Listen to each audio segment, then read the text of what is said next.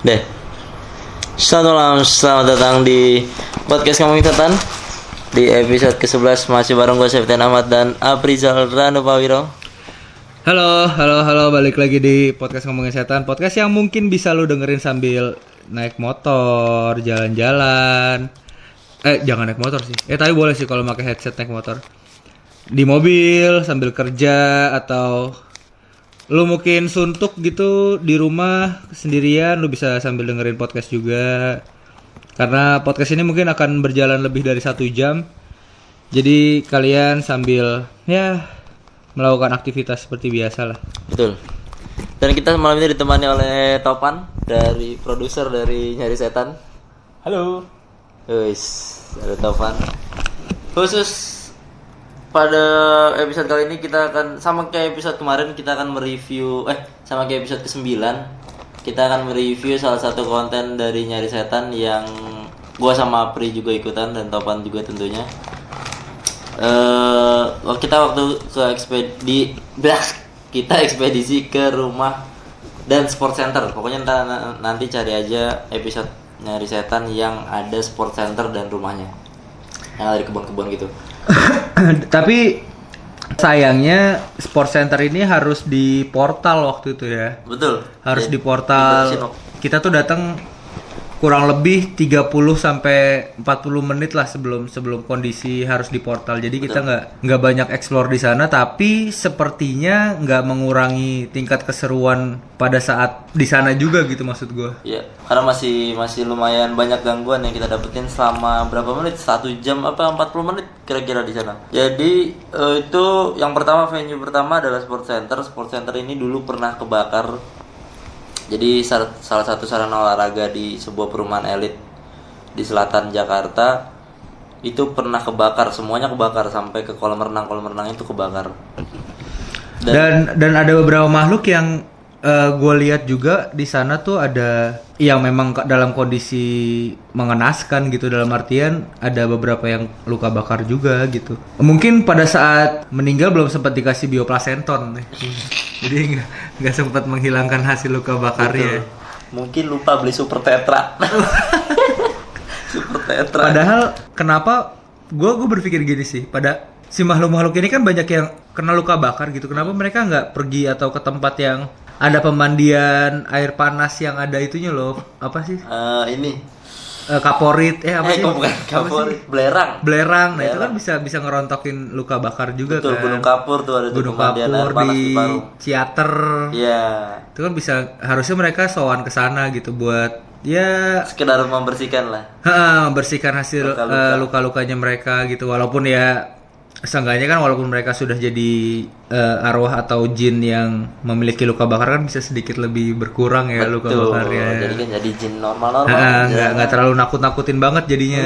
Eh tapi konsep pemandian air panas bareng-bareng tuh aneh sih. Kan lu kan penyakit kulit biasa kan. Lu nyemplung bareng-bareng orang lain dong. Tapi kan eh, kumannya kan dihancurkan sama belerang. Siapa tahu siapa tahu pindah lu berangkat harusnya enggak sih harusnya kumannya kan hancur sama si belerang itu berangkat harusnya. berangkat koreng pulang pandul kan lucu juga. Ber- ber- ber- eh, mending mending kalau kayak gitu. Misalnya kalau berangkat berangkat koreng pulang si pilis ya lebih repot lagi. Bukan penyakit kulit. Langsung penyakit kela- tapi penyakit kulit di kelamin. Iya. I- ibaratnya panu panu titit pilis ini tadi soal penyakit pada setan. Jadi itu karena tempat kebakaran. Jadi kemarin sempat ada kita menarik salah satu sosok kunti di di sana. Dia cerita ini si unggun yang narik. Dia cerita kalau di sana katanya kenapa kebakar dan sampai separah itu. Salah satunya disebabkan oleh ada urusan yang belum selesai jadi kemungkinan ada satu atau beberapa oknum yang melakukan perjanjian atau kerjasama sama jin tidak diselesaikan atau tidak seles- mungkin invoice yang nggak cair apa salah satu pihak membatalkan gitu gua nggak tahu. Akhirnya jin-jin itu marah dan kebetulan ada kebakaran dan mungkin diperparah lah sama mereka-mereka itu. Gitu sih yang gue dapetin kemarin ketika si Unggun mencoba menarik salah satu makhluk ada ada ada beberapa beberapa momen nih pada saat pedisi di sana gitu. Ini sosok sosok macan yang gede banget gitu buat dimasukin ke unggun dan buat dimasukin ke angin dika jadi agak susah waktu itu kan walaupun energinya gue sempet pirit dulu tapi tetap tetap sosok yang anjing gede banget gitu Ukurannya macan tidak normal berarti, Bu. macan yang gede gitu. Iya gede gedenya sih nggak gede cuma energinya Oh, yang energi gede yang gitu. bisa jadi dia punya kekuatan lah gitu. ya. Heeh. itu yang itu yang buat gue jadi mikir wah ini susah nih gitu kalau harus dimasukin ke orang dan ternyata nggak lama setelah itu gue lost aja lagi ya Ya, hilang lagi aja gitu lagi-lagi Marto is coming. Kalau nanti lihat di videonya ada dia di kebun itu salah sa- mencoba membunuh salah satu makhluk yang ada di sana. Gua tapi nggak tahu tuh makhluknya apa Bro, tau nggak? Sebelum lu lost control lu sempet lihat makhluk. macannya kayak sih yang dikejar sih Soalnya gampang banget tapi kayaknya bunuhnya. Masa macannya segitu doang? Kucing kali. nah nggak tahu ya gue gue sejujurnya belum ngecek belum nge-review video yang kemarin karena belum naik proses edit juga jadi gue belum belum gue masih masih berkesimpulan gitu ini kan hutan ya hutan hutan gede banget Iya. gitu kalian tuh yang tega banget gitu tiba-tiba gue dibiarkan ke mana-mana di hutan dalam kondisi dikontrol Martel tuh buat gue jahat sih tuh banyak orang loh waktu itu kan ada ada Septian ada Andika ada Dimas ada Axel ada Topan terus guanya tiba-tiba hilang kalian nggak ada yang Tolongin. nolongin nggak ada yang nahan gitu sebelum gue hilang kan gue sempet gue nitip ke Andika Mm. jadi kalau misalnya gue hilang atau gue di take over Marto Mm. Ditempurin aja. Dalam artian? Udah di dipaksa keluar aja karena tempatnya nggak enak nih. Nggak apa ya nggak Nggak familiar, nggak familiar, nggak bukan friendly, friendly. nggak nggak friendly nggak nggak aman nggak bagus buat guanya. Kalau gua hilang ke mana-mana terus kalau guanya nggak kekontrol terus tiba-tiba lari di sana ada macan beneran di sana ada ular ada apa kan bahaya buat kita bareng-bareng juga kan dan kenapa kalian gak ada yang nahan itu sih penasaran gue Masalahnya yang nahan sudah empat orang, tapi anda tetap berlari berlari menuju Si Andika kebun. udah jadi Marto jal. Tapi ke- nggak Andika. nggak ngaruh. Mantan mantan. Oh iya udah jadi mantan tapi nggak ngaruh. Jadi jadi kita udah menahan, Andika udah nahan, Topan udah nahan, Dimas juga. Tapi tetap aja karena tenaganya Apri plus Marto, ya susah. Mau gimana mau nahan. Dan oh kemarin sempat jatuh juga coy lu ya, sempat jatuh di got juga. Iya itu kayak besokan paginya gue pas bangun anjing kaki kiri gue kok sakit banget di besokan pagi-pagi. got di Ini sampai sekarang nih masih kaki kiri gue sakit. diterabas, got diterabas. Gue sempat berarti gue sempat jatuh tuh. Jatuh. Kesandung Tak- dikit terus tetap lari lagi. Bangkit lagi. Iya lari lagi. Goblok banget batu nih anjing emang dah. Makanya gue buat next syuting yang tempatnya rada liar, alam bebas terbuka gitu. Mungkin April besok kita akan pakein pelindung anjing ya buat latihan anjing Polda. Jadi kalau kalau atau sekalian dikasih Tali anjing. kalung anjing. Kalung dikasih anjing. talinya biar pada saat gue kabur langsung tarik gitu ya. betot, betot ikat ke pohon gitu, biar nggak bisa ke mana-mana. Anjing pada jahat-jahat banget sih itu asli. Enggak maksudnya ya baru berempat nih kalau gue keterobos tambah orang maksud gue gitu bisa. Tambah orang gimana lawannya kita kan bukan orang lagi tuh. Lawannya udah beda. Tapi setelah sepertinya membunuh satu sosok atau satu makhluk, gua nggak tahu dibunuh apa diapain tuh. Apa dibuat nurut doang, gue juga nggak tahu. Itu kondisi gimana sih? Maksudnya gue gue sama sekali belum ngeliat gestur proses gue ngebunuh, kondisi gue berdiri apa gimana ngebunuhnya. Gue kan selalu sadar da- dalam posisi duduk kan gue. lu lu membungkuk pas saat itu membungkuk tiarap gitu. Kayak mencoba menerkam sesuatu abis itu ditusuk lah pakai pisau kecil kayaknya sih kayak pisau atau keris lah gue nggak tahu. Pisau sih tapi dia nggak ngambil keris soalnya. Nusuk abis itu duduk udah. Hilang tuh balik tuh guanya. belum. Saya rayu dulu pakai DP 0% saya gue ngomong dulu udah nggak usah. Begitu ini April ini kita mau keluar bentar lagi ditutup pintunya gue bisikin. Iya saya ada voucher gift nih. Gocap. Lumayan. Gue baru tuh dia keluar baru lu melek. Baru si April melek dan dan untungnya kooperatif untungnya kooperatif. Jadi gue kalau gue ya berkesimpulan kayaknya Marto ini kalau pakai kekerasan atau ditarik paksa dia nggak bakal mau keluar sih. Emang dia harus Tapi kondisinya lu udah ngajak nyuruh keluar juga kan? Belum. Pada saat belum. Kan lu lari sempak. Lu lari. Gua ngajar lu lari gua jatuh juga kan sempet. Nggak jatuh sih cuman ke, ke- ketelisut aja ketelisut. Apa coba ketelisut? Kesandung aja. Teman-teman gue di nyari setan nggak ada yang care sama nggak ada yang care. Matamu matamu. Bangsat, bangsat, bangsat. akhirnya gua ngomong pelan-pelan. Udah portal mau ditutup. Sebenarnya dia tuh ini sih sebenarnya dia tuh ngerti kayaknya. Dia tuh ngerti ini si Wahyu. Dia Asal bahasa Jawa kayaknya. Eh, eh. terus Wahyu dia kan ngomongnya Wahyu. dia manggil lu Wahyu kan ternyata. Oh dia manggil gue Wahyu. Wahyu heeh.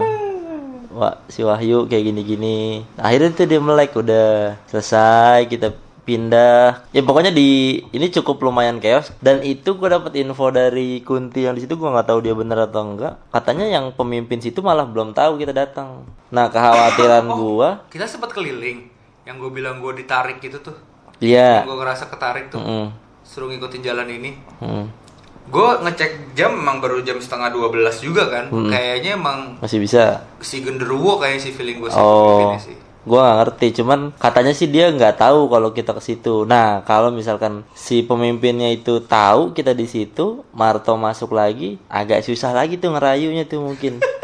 Gak tahu udah besok ada yang punya voucher apa gak gitu kasih kasih ke ini nih Itu info dapat dari siapa? dari Kunti. Ya dari siapa maksud gue? Gak mungkin lu ngobrol sama Kunti dong. Kunti Unggun yang narik. Yang yang soal ada urusan yang belum selesai juga Unggun yang bilang.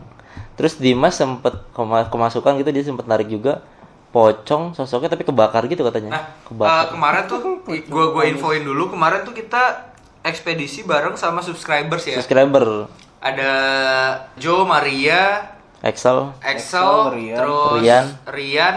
udah Udah. Ya udah Ya udah. Tadinya ada Rizky. Mm. Rizky Lukito. Cuma dia gak ikut ekspedisi. Nah, Excel sama Joe ini orang yang salah satu salah satu dari orang-orang yang ikut itu termasuk yang bisa nih Rizky sama si Axel sama si Joe. Si Axel sendiri pun katanya mau bikin konten bareng sama Vilo. Dan Oh, itu memang Vilo. kerabatnya Vilo juga. Mhm. Sempet ada nanya-nanya juga kan yang pas di pocong itu sama si si Axel kan. ya Nah, Axel itu juga menggambarkan suasananya segala macam dan dia juga ngerasa ketakutan di sana kan. dia ketakutan banget tuh si Axel Sedangkan Dia kita udah serantal seruntul aja kan. serantal Gua- seruntul gua pokoknya kalau fokus gue tuh langsung nyari yang gede aja, yang pocong-pocong cere apa, kuti-kuti cere itu udah udah gua cuekin aja udah. baru datang juga banyak yang kayak oh gitu udah mulai banyak yang kayak gitu-gitu kan cuman didiemin aja anak-anak ngelonong aja udah sampai akhirnya ya itu kejadian Macan. eh eh, Marto masuk terus hilang lagi akhirnya Apri bisa nyetir lagi alhamdulillah kan kita itu nyetir lagi kan pindah tempat ke rumahnya Pas pindah tuh asli kaki gue masih masih rada sakit tuh. Cuma lama-lama nggak berasa kan dipakai jalan pas besok paginya bang sakit banget. tidak dong kan kan anda jalan cuman mungkin Lu nyusup soalnya. Iya, mungkin kan lu lu jalan sebagai Apri cuma 15 sampai 20 menit. Ntar di rumah itu lu ba- marto lagi, cuy. Iya sih. Iya kan? Jadi aman sebenarnya kaki itu. Tapi tangan kena lagi sih di rumah angker. Jadi setelah dari sport center itu kita langsung masuk ke salah satu rumahnya rumah angker yang disarankan atau direkomendasikan oleh eh, petugas keamanan situ. Katanya pas gue izin sama Dimas katanya di situ sering banyak gangguan, sering ada cewek nampakin diri segala macem. Terus ada orang yang mau masuk, nggak ada yang berani masuk. Jadi kita pertama kali, coy. Setelah rumah itu minta bantuan lah ya. Nah, setelah rumah itu kosong, kita pertama kali yang berani masuk masuk kayak gitu. Dan itu nggak biasa aja ternyata kan. Ternyata rumahnya biasa aja buat orang awam, buat orang awam, buat kita kita ini nih, buat para subscriber, buat gua, buat topan segala macam gitu biasa aja. Biasa aja seperti rumah pada umumnya. Tapi ada yang luar biasa, yang asik sendiri ya. Si Apri lagi-lagi, dia asik sendiri udah dengan lu martonya. lu ceritain dari versi lu karena gue sama sekali nggak tahu kondisinya walaupun udah cerita sama gue coba lu lu ceritain kayak lu cerita ke gue ke pendengar deh Pendeng ya orang yang dengerin spot- podcast ini nih lu ceritain deh Jadi awalnya kita kan memang konsepnya adalah mau membandingkan antara bunga tujuh rupa, dupa sama eh apa itu namanya? Menyan. Menyan. Kita taruh di tiga titik, mana yang lebih banyak memanggil arwah atau memanggil jin. Itu berjalan mungkin setengah jam kali ya, nggak nyampe malah kayaknya 20 menit atau 25 menitan kali ya. Kita jalan keliling bentar, tiba-tiba si Apri mulai mulai kayak ada yang manggil-manggil katanya udah mulai manggil-manggil. Seperti biasa, gua kan asduk, asisten dukun. Kalau dokter Strange gue yang botak tuh. Oh iya, Wong, Wong. Eh wong wong wong wong. Ngibaratin Wong, Wong juga punya ilmu, Bro. Oh iya sih. Wong tuh menjaga perpustakaan para dukun. Eh gue bisa bahasa cuy. Iya kan?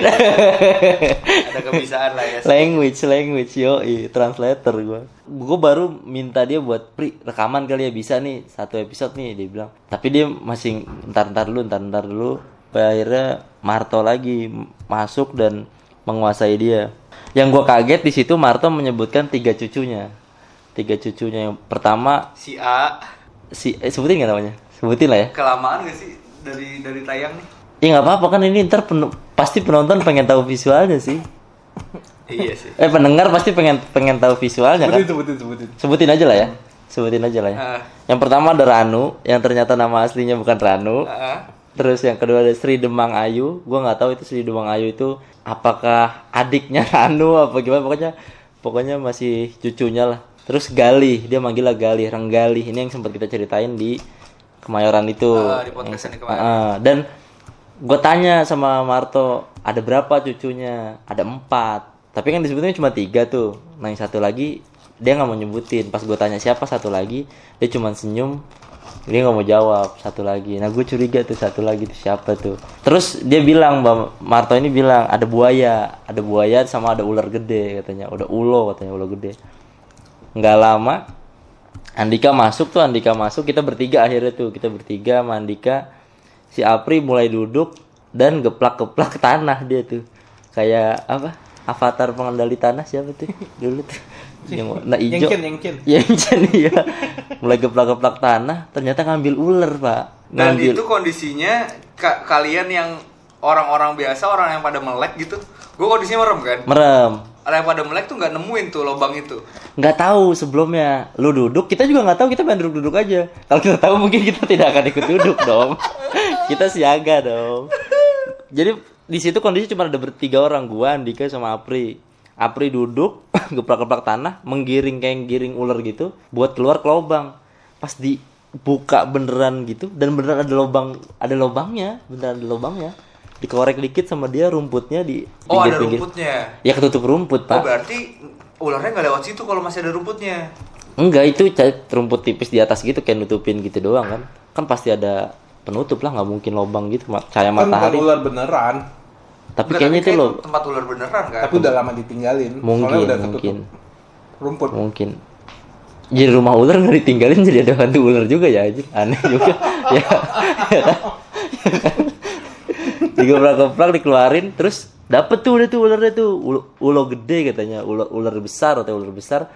Ditaruh lah di tangan kirinya dia diusap-usap masih diusap-usap tuh diusap-usap. Tangan kiri oke. tangan kiri mesti diusap-usap kayak mau dipelihara gitu. Gua, gua saat itu gue berpikiran kayaknya ini suka nih mau dibawa pulang nih kayaknya buat jadi peliharaan atau apa gitu mungkin Oke, ya. oke. gue tanya tuh suka mbak mau sama ularnya? Iya kata dia suka. Mau dibawa pulang Dia iya atau enggak? enggak. Enggak. enggak. Mau dibawa pulang? Iya mau gue gue nanya pakai bahasa Jawa. "Eh, mau dibawa pulang? Iya kata dia mau dibawa pulang. Udah itu. Nggak lama tiba-tiba dia kayak mau matiin itu ular gitu kayak di, Dipites. dipelintir-pelintir palanya. Dipelintir-pelintir. Terus gue tanya "Nih, ini buat apa? Gitu dia belum jawab Ini, apa-apa ini buat buat teman-teman yang nanti akhirnya nonton video nyari Eh, setan, ini nggak ke record. Ini nggak ke-record. Kita kasih tahu dulu ini nggak ke record, ini off record. Heeh, ini ini tuh posisinya gelap, nggak ada cahaya karena Marto marah kalau misalkan terlalu banyak cahaya. Dan anak-anak lagi pada nggak di situ. Dan dia nggak mau terlalu banyak orang, terlalu banyak orang, Oh, karena oke. diomelin. Karena kan pas Andika datang, anak-anak datang juga. Terus dia marah gitu, ap- kayak nggak mau lah, nggak mau banyak-banyak. Si Andika aja diomelin mulu sama Marto, disuruh minggir, disuruh diem. Gua doang tuh dari dari di situ yang mungkin kooperatif, mungkin Andika masih pakai caranya gubernur lama kali ya buat deketin masyarakat kan harusnya kan lebih verbal, lebih ini hu- humanis gitu. Akhirnya dia minta nasi putih tuh, belum sempet jawab mau dimakan. Nggak nggak dijawab pertanyaan gua, dia minta nasi putih, sego putih gitu, sego putih. Buat apa? Buat dimakan. Ini ulone buat lauk kata dia. Kanggo lauk kata dia. Gue bilang emang nggak bisa digado? Eh takut banget diomelin mak lu ya gue bilang gitu. Gua- mungkin dia, gue dulu kalau makan ayam nggak pakai nasi dia main emak gue kan dulu kan. Mungkin dia juga gitu mungkin. Mungkin dia juga gitu mungkin ya. Yan, ayamnya buat makan nasi. iya gitu ya gitu. Mungkin dia gitu juga mungkin. Dia minta nasi tuh. Cuman kan kita lagi di rumah rumah kosong jauh dari warung segala macam nggak mungkin. Memang nggak mungkin. Kalaupun disuruh nunggu kita beli kayaknya nggak mungkin lah kelamaan segala macam. Akhirnya gue bilang nggak ada. Kita ini lagi ini tuh Apri. Gue bilang gitu ini tuh Apri ini teman-temannya Apri. Kita lagi nggak ada nasi. Gue bilang gitu nggak ada nasi segala macem dia minta kembang tuh sebagai alternatif. Pengganti. Eh, eh, kembang tapi yang seger kata dia. Kembang seger. Mungkin dia ngeliat kita tuh di kemang bawa kembang pada layu mungkin mungkin ya mungkin tuh. Di bangsat bangsat pada nggak ngerti kembang nih mungkin gitu kali dia. Dia minta yang seger tuh. Spesifik tuh dia minta kembang seger. Gue diskusi sama Andika lumayan lama tuh semenit mungkin. Dik kasih nggak? Gue bilang itu kasih nggak? Duh gimana ya? Gue takutnya kalau gue ngasih ntar ada apa-apa terjadi apa sesuatu apa-apa kan gue nggak nggak pengen juga lagi tuh khawatir juga. Gimana ya? Kasih nggak dik? Udahlah kasih aja ya gue inget si Dimas dan kita di awal tuh gimmick naro kembang tujuh rupa di salah satu sudut. Akhirnya gue ambil itu kembang gue kasih lah. Bodohnya host kita kan si Dimas itu kembang dicampur ya. Kembang daun di atasnya itu dicampur tembakonya dicampur di atasnya tuh pas gue taruh di depannya Martor taruh depannya Apri Apri di posisi merem ya Apri posisinya merem terus. Dia ngambil tembakonya ngambil tembakau itu di atas tuh diambil set sama dia dipegang-pegang. Iki bako ini. Kata Martornya gitu gue bilang em apa di dalam gue bilang di dalamnya ada kembang kan dalam kembang. Terus takutnya disangka gue bohongin kan? Akhirnya gue kasih tahu di dalamnya oh iya itu di dalamnya. Itu kembangnya dibejek. Eh enggak sebelum dia makan kembang gue bilangin tapi jangan pakai mulut apri. Ini apri manusia nih gue bilang jangan pakai mulut apri. Waduh, waduh, waduh, waduh, waduh. kan kalau lu makan kembang gak lucu dong. Mulut lu pada pahit kan? Tidak mungkin dong. gue bilang jangan pakai mulut apri. Akhirnya dia oke dan dia bilang jelas banget orang orang nganggo lambene wahyu katanya. Orang nggak pakai mulutnya apri katanya. Ya udah akhirnya tuh kembang dibejak-bejak doang pala ular dipelintir. Gue tanya yang dimakan palanya doang bah iya enggak katanya. Endasnya katanya. Dimakan sudah tuh. Lu sadar kan habis itu? Habis makan itu kan lu sadar dulu habis Iya, iya. makan ular habis makan ular lu sadar dulu yang gue bilang Oh, yang gue ngucek-ngucek kembang. Eh, eh, yang lu kucek-kucek kembang. Terus gue bilang, dia makan kembang tuh ibaratnya tuh. eh, eh. Abis ular. Terus yang, yang pas lu sadar kan gue bilang, enak ya abis makan ular gue bilang gitu. Lu kayak lagi wisata di pasar lama tuh banyak sate ular tuh anjing. enak lo ya abis makan ular. Udah tuh, udah ular udah selesai. Si Apri kebingungan lah itu kenapa banyak kembang di ininya. Itu kembang gue kembaliin lagi segala macem. Baru ke buaya. Itu kalau yang buaya nih nanti lu bisa saksiin videonya di nyari setan. Itu kerekam tuh karena anak-anak udah pada datang, udah rame segala macem. Baru si Apri hilang lagi. Nah kali ini dia nyakitin tangannya Apri, bukan kakinya lagi karena tangannya keluar pagar terus gini-gini mau bongkar pagar lu gue bilang anjir Itu kayak kayak Sri Mulat yang tadi lu Kayak. Sri Mulat, iya. Tangan gue nyelongsong. Eh, eh, terus Terus pas mau balik, nyangkut. Iya iya. Balik. gue kira ada ada. Gue gituin Ri. Gue gua keluarin arahin buat keluar. Ternyata emang dia nggak ngeliat besi kali ya emang nggak iya, ngeliat dia nggak ngeliat besi, udah ngeliatnya udah udah yang dia lihat. Udah, iya nggak ngeliat udah kayak gituan. kondisi mata orang yang dilihat sama dia udah iya udah. dia. akhirnya dia menangkap buaya ini awalnya gue juga awalnya juga gue ngira itu buaya bakal dipelihara masih positif lah gue kira Marto ini sejenis panji mungkin kan jadi dia Cinta hewan. Iya pencinta alam apa gimana? Gue kira ditangkap tuh. Nah di sinilah muncul nama-nama tadi tuh nama-nama cucunya dia yang dia langsung arahkan arahkan, Arahkan untuk menangkap si buaya itu. Tapi yang disuruh banget sama Marto tuh Galih. Galih tuh kayaknya emang punya kekuatan paling gede sih kayaknya sih kalau gue lihat karena Galih terus yang disuruh Galih Galih Galih. Nah kayaknya si yang kekuatan yang paling gede tuh si Renggali karena dari percakapan yang gue denger Marto ngarahin ketiga cucunya itu Renggali lah yang paling sering Gali gali eh, cekel eh, pegang kakinya segala macam sementara si Ranu dan Sri Demang Ayu kayaknya ya kayaknya dia pergi atau jagain daerah situ lah gitu. Takutnya takutnya ada yang nggak seneng atau apa gitu. Oh kalau kalau based on cerita yang di Sunter tuh si Gali yang punya tombak kan berarti? iya yang punya tombak betul. Kayaknya sih dia yang paling powerful deh kayaknya ya. Karena atau yang paling nurut gua nggak tahu. Ah, paling kecil kali ya takut kali ya abang-abangnya cabut gitu dia disuruh. Lu mau ke mana lu? Kali lu sini lu. Nangkep bisa buaya. bisa juga kalau kita pakai logika ini gitu. Misalnya Gali yang ngurusin buaya nih. Hmm. abang sama mbaknya yang jagain sekitar biar nggak iya iya iya. biar nggak ribut gitu. Kayaknya kayaknya gitu. Soalnya si Ranu gue inget banget si Ranu itu ditunjuk sama Marto adanya di seberang sungai. Nah di sinilah di sinilah ketahuan Ranu tuh nama aslinya bukan Ranu. Di sini dikasih tahu nih ini podcast beruntung banget kalau dengerin podcast ya karena jadi tahu lu fakta-faktanya. Si Marto nih kayak marah gitu sama Ranu. Ranu Ranu jenengmu Dudu Ranu katanya. Terus gue tanya eh sopo mbah? Romo kata dia disebut jadi nama aslinya tuh Romo. Terus gue tanya Ranu itu siapa? Ranu putuku katanya. Nah Romo siapa? Romo sing dua ilmu katanya. Yang punya ilmu tuh namanya Romo. Jadi jadi yang dia kenal itu Romo Ranggali sama Sri Demang Ayu. Tiga itu. Si tapi yang paling sering apa PIC penangkapan buaya kayaknya Renggali kayaknya. Kayaknya PIC-nya people in charge people in charge-nya kayaknya dia tuh kayaknya tuh. Kalau di rundown dia tuh PIC-nya tuh ditangkep lah buaya itu kena kan tuh. Itu udah ada tuh di kamera tuh. Tangkep buaya itu dipegang kepalanya terus tiba-tiba nggak lama buaya itu kayak mau dilepasin gitu diangkat terus dilepasin ngelepasinnya tuh kayak ngel- kayak ngerilis habis dapat ikan gitu emang beneran dirilis gitu dilepasin lagi ke sungai dibuang ke sungai gitu terus dia ngambil sesuatu dari tanah lagi beneran habis ngelempar gue tanya itu apa itu apa mbah bentar berarti palanya tuh udah dipotong kondisinya dicabut doang sesuatu Enggak maksudnya se- sebelum dirilis kan palanya kepotong berarti kan? Nah, enggak, enggak. Dia enggak. Buayanya hidup. Buayanya utuh. Yang dipotong kan ular. Yang dipotong kan ular, yang dipotong kepalanya ular. Kalau yang dilempar tuh dia ngangkat palanya terus ke bawah badannya kebuang semua gitu. kan dia berdua sama PIC tadi, Renggali. Iya kan? Berdua gitu ngelempar ke ngelempar ke sungai. Akhirnya terus dia nggak lama ngambil lagi sesuatu dari tanah. Gue tanya itu apa?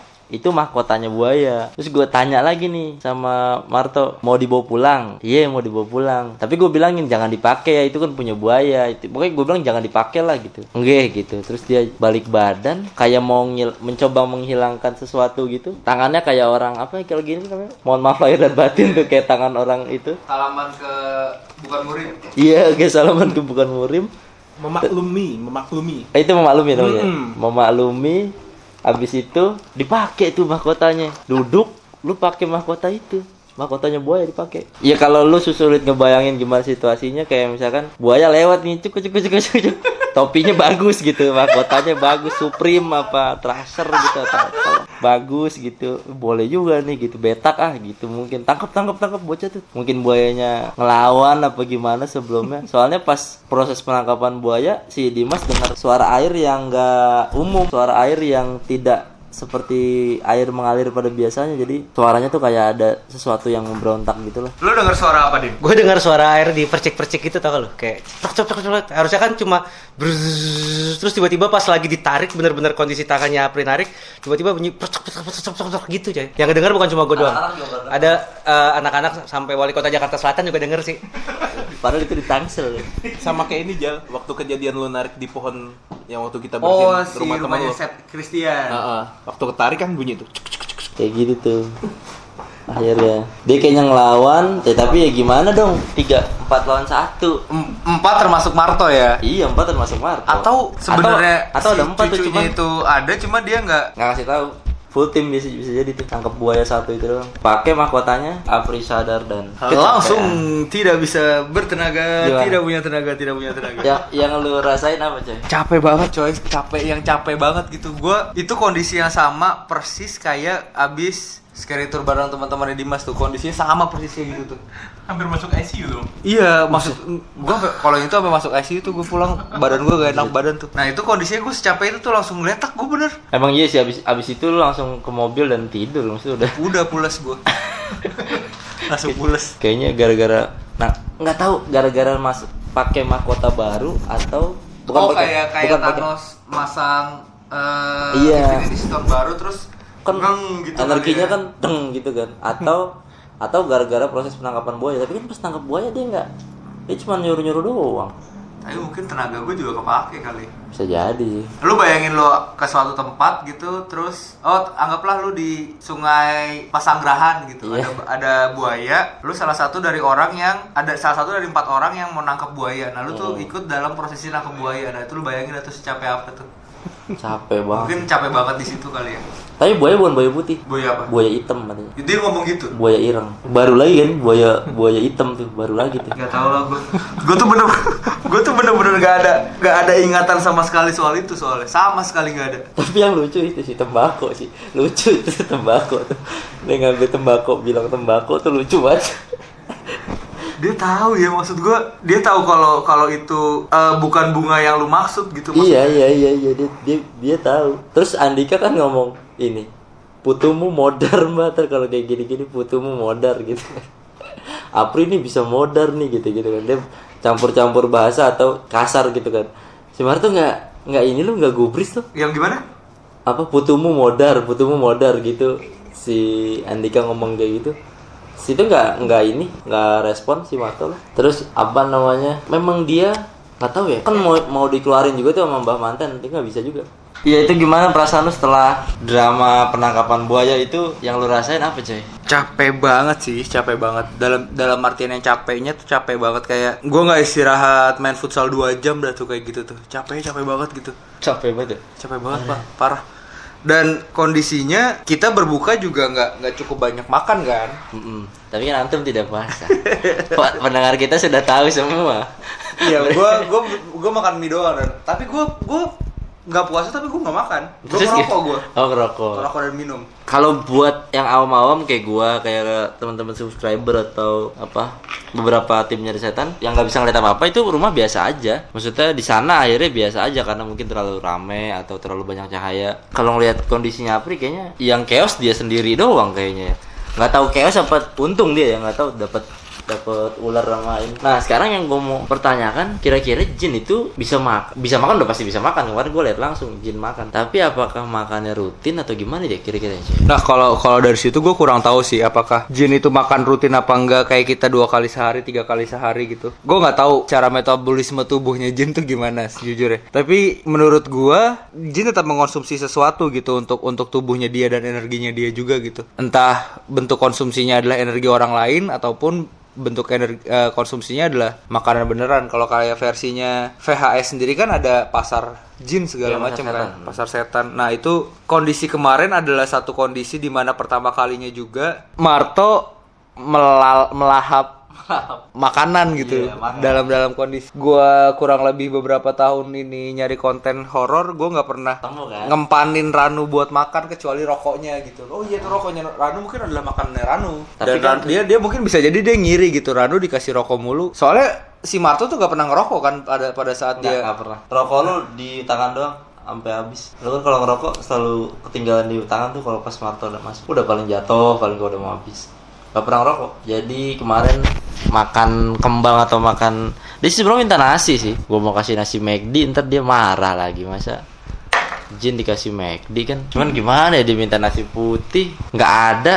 Minta kembang, ya kembang masih mungkin masih jin banget lah. ini jadi deket padahal ya McD deket padahal ada KFC juga ada nasinya Hokben tuh yang agak lengket tuh bisa juga tuh gue beliin tuh mungkin makanan talent kan makanan tel makan iya Eh, makanan talent tuh iyo tuh kalau kembang masih masih jin banget lah jadi Akhirnya dia VG kan kemarin Iya. kondisinya.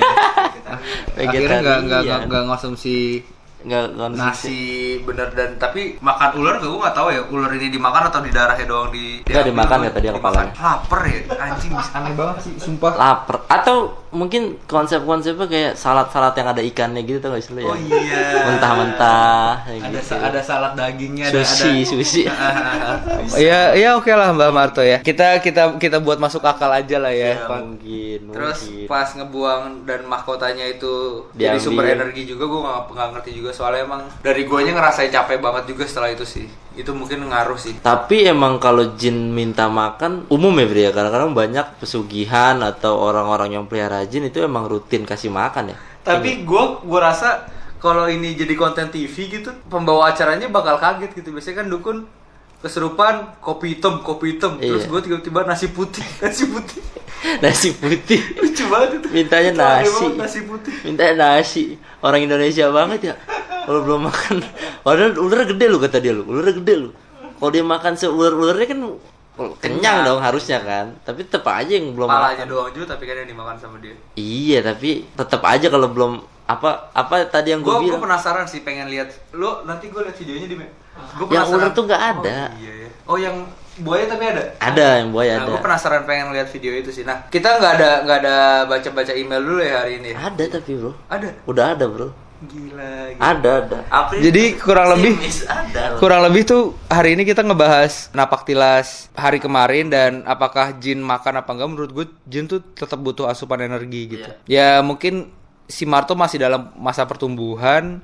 Bedanya sama manusia kan masa pertumbuhan kan di jin mungkin lebih panjang lah ya. Setiga ribu tahun tuh masa, mas- baru masuk masa pertumbuhan. atau ketika dapat mahkota baru atau senjata baru Gue besar gue gitu, penasaran, gue penasaran ada momen momen kayak gitu lagi. Kapan buat gue? Karena makan lagi atau nangkap lagi nangkap lagi karena kita ke Ragunan aja hmm, nggak gitu dong. mungkin dapat kupu-kupu Eh, Kalau tiba-tiba gue lost control terus gue masuk kandang beneran kalian gak ada yang bisa nyelamatin iya, gimana? iya, iya, bener, bener. Eh tapi boleh juga tuh nyari setan di Ragunan, Ragunan, coy. Iya kan Iya, coy. Enggak, ada gue mayat babon tuh. Siapa tahu tuh. Mayat. eh, lu, lu lebih gampang narik narik arwah babon kan daripada arwah PUBG yang mati-mati di PUBG. tapi gue ya gue nih bisa lost control gitu. Kalau tiba-tiba kalian gak bisa nahan gue once Marto masuk terus gue masuk kandang Singa bro gitu. bro Singa. kan- kandang gajah gotnya gede. Iya betul betul. Gotnya dalam banget. Iya, dalam bisa 2-3 meter Iya. dalamnya. Nah itu udah bukan kecengklak lagi Iya, hitungannya. Mati lu. mati. Kalau kalau ke- sih. masuk ke gotnya gajah. Eh betul betul nah makanya kecuali kalau memang udah bisa dihandle dan kita punya tali anjing tadi mungkin bisa langsung lebih aman. Mungkin mungkin. Pas Marto masuk kan gue langsung ah, ah, ah, gitu kan ketarik di leher. Asduk berfungsi itu gue tuh. Gue emang humanis gue orang ya bro. Kayak gubernur sekarang tadi si emang. Dimas eh si Septian cerita lu nginjek buaya katanya. Iya dim yang gue bilang. Dim yang dia bilang pas lu lewat terus mantonya bilang kepijak kepijak Iya iya iya iya. Gue nginjek buaya coy. Itu lucu banget tuh. Itu, itu gue komen apa gitu nggak usah di video tuh. Iya maaf maaf, maaf gitu Iya iya. gitu eh iya goblok maaf banget itu. iya gitu iya maaf maaf gitu Ya, maksud gue kalian berimajinasi juga lah. Maksud gue Iya. tolong berimajinasi juga. Kan palanya lagi dipegang gitu kan. Masalahnya gue kan nggak tahu buntutnya sepanjang apa anjing. Iya. Biasanya kalau buaya kan buntutnya sampai hamil di luar nikah. Iya. buaya buaya banget tuh buaya banget itu cowok tuh, Iya. buaya banget tuh Nah, harusnya kalian menurut gua harusnya kalian berimajinasi juga gitu. Ada buaya di situ, jangan tiba-tiba main di- injek injek aja Iya.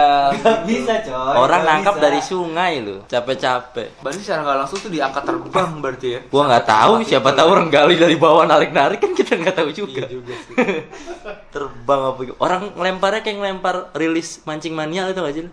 habis habis difoto Iya, iya, gini. habis difoto kan Habis foto segini. dilempar kan Dilempar miring badannya. dilempar mi- Iya kan? kenapa miring kan? gua nggak tahu miring apa gimana cuman dilempar Kan abis narik ke mahkota dipanggil eh, palanya terus diangkatnya begini soalnya Iya, iya, panjang, iya, panjang. iya. Jadi lemparnya miring. Nah, heeh. Serius itu. Tapi kalau itu ada di video kayak rilis rilis mancing mania Lu ada di posisi itu nggak, Pak? Enggak lah, gua kan nunggu di luar. Kan gua nggak boleh. Keramaian diomelin sama Marto. tuh kan dia Keramaian. diomelin Mbah ini teman-teman saya semua loh. Maksudnya kan saya saya Mbak. saya nggak bisa ngontrol kalau Mbah kayak gitu. Mbok ya jangan diusir teman-teman saya. Siapa tahu kenapa-napa saya. Untung tuh sungai Ada dipagar. Kalau nggak dipagar gue udah nyerongsok sampai bawah Berenang itu sih udah. kayaknya sih berenang sih Udah kiceplak kiceplakan beneran. gue sih gua pas kayak gitu gue langsung Nah nyari kalau nggak ada buaya beneran, boleh ciplak-ciplakan ada buaya beneran, kelar. Ini udah mulai beresiko kematian nih, Mbak Marto nih udah bahaya nih. Saya sedulur satu leluhur. Kalau gue sama tuh aman. Yang lain Andika disuruh diem loh disuruh diem disuruh minggir. Soalnya Dika mau ngeluarin kali. udah ngeluarin udah ngeluarin mantan. Terus ya kan udah nggak kena udah udah udah pasti nggak kena kan si mbak mantan kan. Terus ngomong mulu Andika nih Apri modar nih, ntar gitu gitu ngomong mulu di diomelin dia. Menang menang. Gitu menang Sian banget Andika Kita ada email apa nih sekarang? Email yang pertama kita bacakan dari Israel Lando. No subjek, malas nulis judul. Halo bang, gue ada cerita nih waktu itu gue ngerasain yang namanya ketindihan. Cuma ketindihan gue agak aneh. Jatuhnya sih lebih kayak agak mimpi. Gue tiba-tiba tidur telentang di jalan setapak sawah dan ada pocong nimpa gue dan Kunti berdiri di depan gue. Biasanya kan kalau kayak gitu nggak bisa gerak. Cuma di sini gue malah bisa balikin tuh pocong. Jadi gue yang nimpa dia. Dan di mimpi gue itu malah nonjok tuh pocong tapi berat banget. Jatuhnya kayak slow motion. Terus pas gue bangun gue capek gitu bang tanggapan lu gimana? By the way scene di video Ranu The Origin yang lu ngejelasin kalau lu punya vision gitu dan lu ngeliat makhluk lain sesolid ngeliat manusia ternyata scene itu pernah gue mimpiin bang. Hah? Halu lu bro lu ya?